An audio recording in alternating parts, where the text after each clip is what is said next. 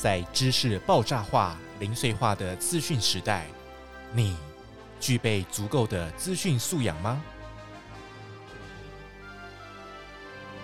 就让我们跟着杰夫一起来听“放心游网”，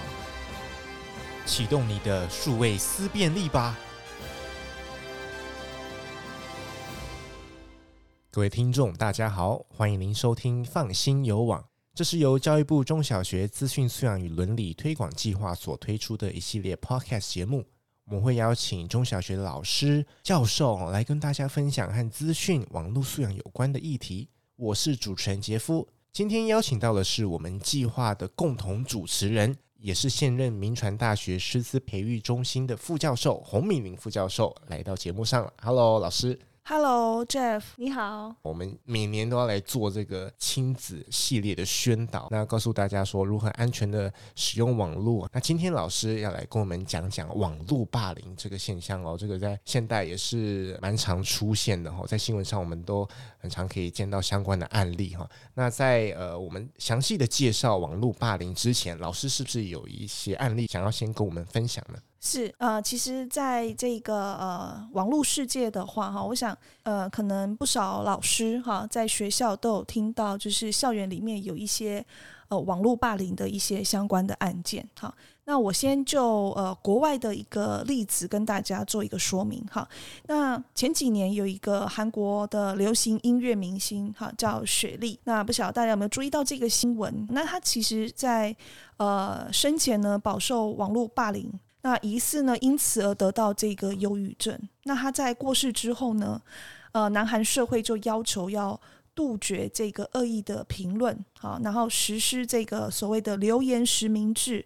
哦，来抑制这个网络霸凌的一个现象。这个新闻呢，还蛮大的哈。那其实国内也有一些明星，也有曾经有遇过相同的一个状况。好，那在校园里面的话，其实我们的学生哈，那在使用手机、在使用网络的时候，好，也会有一些言语上面的一些冲突。那其实也很容易造成就是霸凌的现象。好，那我们今天就来跟大家谈一谈这个网络霸凌这个议题。网络霸凌呢，其实就是利用电脑啊、手机或是电子装置，哈，那蓄意的而且重复进行这个伤害行为，所以我们又称为呃数位霸凌，哈。那么其实只要涉及到威胁性、恐吓性，或者是说呃攻击性、性暗示，而造成对方会感到害怕、受到威胁或是感到不舒服的这些讯息，它都算是网络霸凌的行为。那另外一个就是在呃网络上面哈，有这种所谓的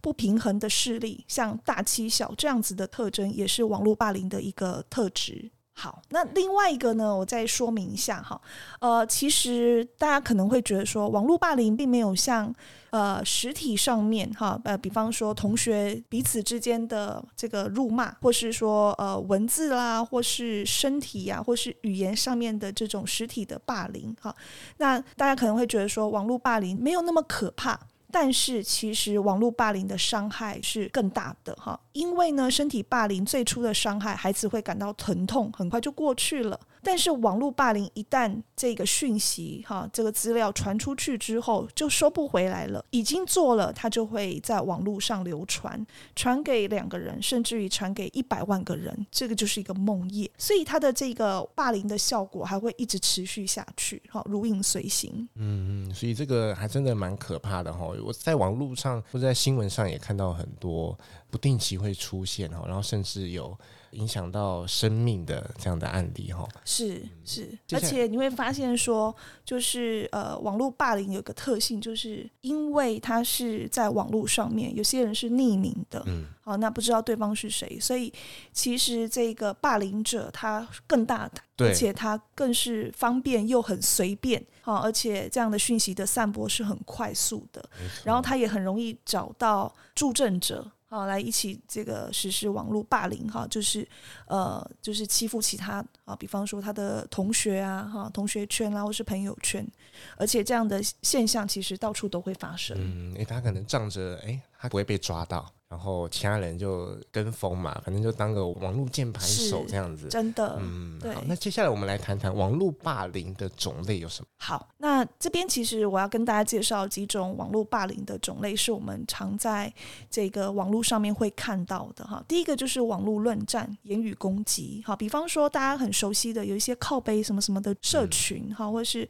I G 的社群，或是像 d c a r 好，用这种愤怒啊、粗俗啊、负面情绪的文字讯息，那试图去挑衅或是攻击针对某个人，而引起在网络上的一个论战，好，那这个我们就称为网络论战。那第二种就是网络骚扰，比方说，呃，这个网友呢，他重复收到哈冒犯啦，或是粗俗侮辱的这种讯息。那这些讯息是长期而且单方面的一个攻击。比方说呢，我们这边呃给大家几个例子哈，男女朋友呢要分手的时候哈，有一方就提出来说，你敢跟我分手，我就要把你跟我的亲密照上传到成人网站上去。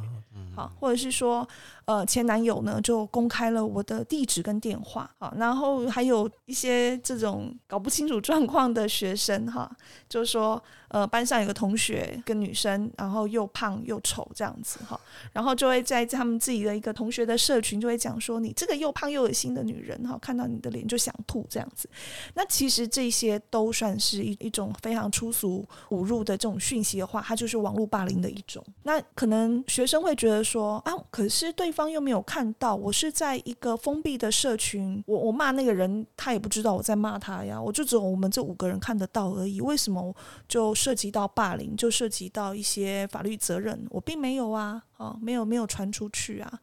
但是这个讯息其实它就在网络上流传，你很难不保证说这个讯息哈哪一天就不会流出去了。那我觉得这是一种同理心跟尊重，嗯，而且复制贴上就转传这样是很快的，是是，真的，我我觉得这是一种就是道德品德了哈。好，那再来就是我们讲到的是网络跟踪哈，那这个地方的话，呃，也要非常的注意哈。就是说，呃，有些人会利用电子通讯工具或是间谍程序去隐瞒自己的身份，偷偷追踪他人，那么持续发送具有骚扰或是威胁性的这种讯息。那我想大家都有这种，比方说在公共场合有几台这种公用电脑给大家使用。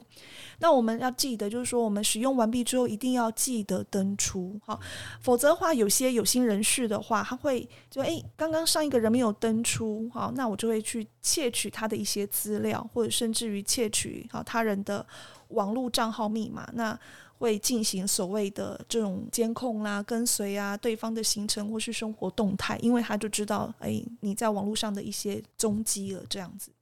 那最常看到的这种叫做网络跟踪哈的这种样貌的话，其实就是传送讯息啊，威胁伤害被害人，这是最常看到的。那第二种就是透过社群通讯软体去传播被害人的留言。好，那再来就是利用 GPS 哈去追缉被害人的行踪。好，那这些都要特别的留意。好，这个是网络跟踪的部分。那接下来我要介绍的是数位性骚扰，在网络上面使用带有性暗示，造成他人不快的语言或是影像。好，例如黄色笑话，或是未经同意寄给别人自己的裸照。那这种都是属于数位性骚扰。那传送过分或是无理的要求，期待被害人的配合。好，那另外就是。呃，常看到的就是私讯留言啊，或是影像，暗示希望好，或是根本就是威胁对方要有更亲密的一个关系，这样子，好，这种都是属于性骚扰的。那另外还有就是非法侵入或是窃取他人的资料，好，那现在有所谓的跟踪骚扰防治法，好。呃，只要涉及到这种骚扰哦，要求约会这种骚扰的行为，最重会关五年哈。这个刑法的部分，所以这部分的话，一定要请听众要特别的留意哈，因为现在这种呃骚扰的事件其实是层出不穷的。好。那接下来我再介绍就是网络假冒哈，这也是我们常看到的。因为其实网络匿名性的这样子的一个特性，很多人会借由这样子的一个特性哈，不是采实名制，而把自己的包括了自己的姓名，甚至性别哈，甚至是个人的职业都是假的哈，甚至于呢还会取用他人的账号冒充别人去发送讯息，甚至是呃就是创立一个假的一个账号哈，然后去毁损别人的声誉，或是公开的去去讲这个被害人一些私密的事情。这种假冒他人身份，就是假网络假冒这样的行为，哈，发布假消息或是不实的讯息，或者说根本就是一个创立一个假账号去发布别人的这样的一个讯息，这样子也都是非常重的一个刑责，哈。那么罪是不轻的。好，那接下来就是网络揭露，哈，透过呢电子邮件或是即时的讯息去散播别人的私密资料，或是像个人的隐私的部分，图片或是影像。这一些都会涉及到所谓的妨碍秘密罪啊，或是散播猥亵的这种物品罪，这些都要非常的注意。好，然后另外一个就是我们在实体呃这种人际关系里面的话，实际关系可能大家有听过所谓的关系霸凌，在网络上面也有。啊，我们称之为网络排挤。那集体故意排斥某一位同学，哈，那将他从好友的这个列表中剔除，或是呢成立一个私人的社团，哈，那这个社团就叫反某某某社团，并在社团里面呢留下攻击他人的言语，好，这种就是类似所谓的这种关系的一种霸凌，哈，那就是网络排挤。再来还有一个是所谓的网络投票哈，在网络上呢举办或是参加恶意的票选活动，好，比方说这个在学校里面的话哈，那在班群里面看过票选班上最难看的人、最机车的人、最不合作的人，那这样子就是一种恶意投票。那大家可能会觉得，其实是一个搞笑的一个活动哈，彼此之间这些青少年啊，啊，可能觉得这是一个好玩嘛，哈，就是一个搞笑的活动。但是呢，如果哈你是一个。被投票哈，就是那个票选活动的那个主角的话，其实他对他的伤害就会造成好，所以举凡上述这一些网络霸凌的类型哈，大家都要特别特别的留意，因为它都涉及到所谓的法律责任的部分。嗯，刚刚讲的呃常见的网络霸凌类型哦，其实一旦扯上网络啊，大家要知道它是不可逆的。你不要想说，哎，我可以传了几秒钟，然后就收回什么的，那其实没有哦。已经看到人，他可能就给你储存下来了，而且他可以很快的就转传到其他的聊天室群组啊，或者其他的网站这样子，所以他是没有办法完全的删除的。对，你只要传送上去之后，根本就是没办法，它就是永远在那边了啦，或者是被人家存下来，但是你不知道这样子。对。然后刚刚也有讲到哈，很多你违反网络霸凌的行为是会有法律责任的，这个我们一定要再多多宣导哈，因为很多是未成年的青少年们。对，对。那然后连带他的法定代理人，就是他可能他的父母亲也会有责任，对不对？是是，这边我再重申一下哈，就是这些网络霸凌的行为呢，像是发表啊、散播批评、毁谤、不实的言论，哈，那举办或是参与恶意的票选活动，哈，那就有涉及到所谓的刑法公然侮辱罪啦、诽谤罪啦，哈，那还有民事民法侵权的行为。那另外像发表警告啊、恐吓的言论也是有，比方说涉及到恐吓、危害安全罪。啊，那另外呃，常看到就是会去上传一些不雅或是破坏他人名誉的照片、影片，或是移花接木的不实照片。好，那这也涉及到了刑法的责任。那另外还有公布他人个资，好，包含人肉搜索，好，然后去 po 他这个人的个资，好，这部分要非常小心，这涉及到了个人资料保护法，还有这个刑法的部分。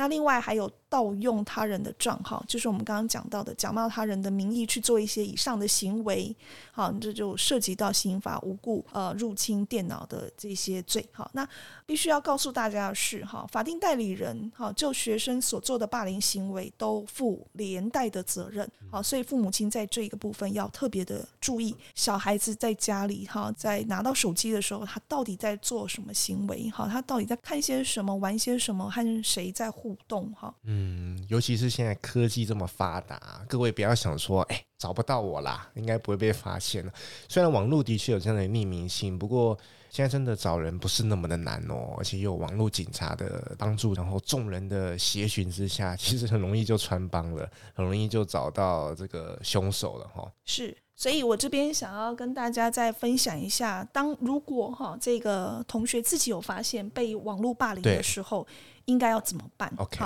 第一个，你可能想一想哈，是什么原因哈？那被霸凌不是你的错，每个人都可能遇到。好，那请记得要留下证据，拍照或是荧幕截取。好，那另外一个，如果这个霸凌者是你的朋友或是你班上同学，你要去告诉他你自己的感受。比方说这样子的一个贴文，哈，那对我的一些负面的说法，哈，或是呃贴一些我丑陋的照片，哈，在班群里面已经造成我非常的不舒服，请你要删除它。好，要告诉对方自己的一个感受。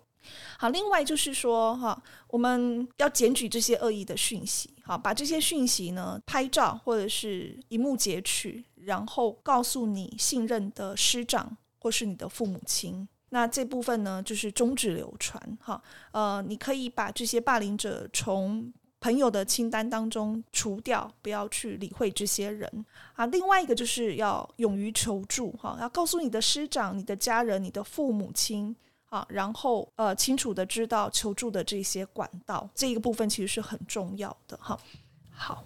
那最后我们再来聊聊孩子可能遭受网络霸凌的迹象。OK，好，这地方其实很重要哈，嗯、就是说，当孩子他在网络上哈，呃，有一些这种被霸凌的行为的时候哈，他会出现的一些迹象，那请家长多多留意孩子的一个状况。第一个就是他有可能会停止上网，好，第二个会隐藏所有手机或是上网的活动，那第三个有可能会收到简讯或是社群媒体讯息的时候，他会表现出很紧张啊，神经兮兮的样子。另外一个就是，他有可能哈上网的频率会出现异常的增加或是减少。那另外呢，他有可能会躲避家人、同学或是朋友，也就是他的社交行为会退缩。另外，他会借理由借故不去上学，哈，他就开始排斥上学这件事情。那另外还有就是学习表现或是成绩会突然低落，那在生理或是作息会出现一些异常的行为，比方说他会告诉你头很痛啦，或是他有失眠的状况，或是他有体重的变化，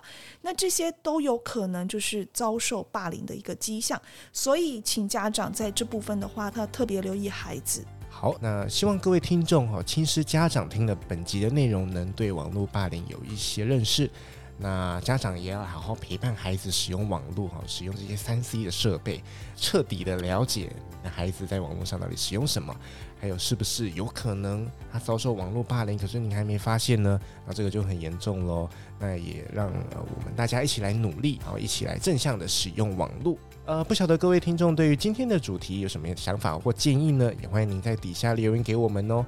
同时，也欢迎您关注我们教育部资讯素养与认知网，我们会不定期的更新，提供更好的内容给大家。谢谢我们计划共同主持人，也是铭传大学师资培育中心的副教授洪敏玲老师来到节目上，谢谢，谢谢，谢谢各位观众。我们是放心有网，那我是主持人杰夫，也谢谢各位听众今天的收听喽，拜拜，拜拜。本节目由教育部赞助播出。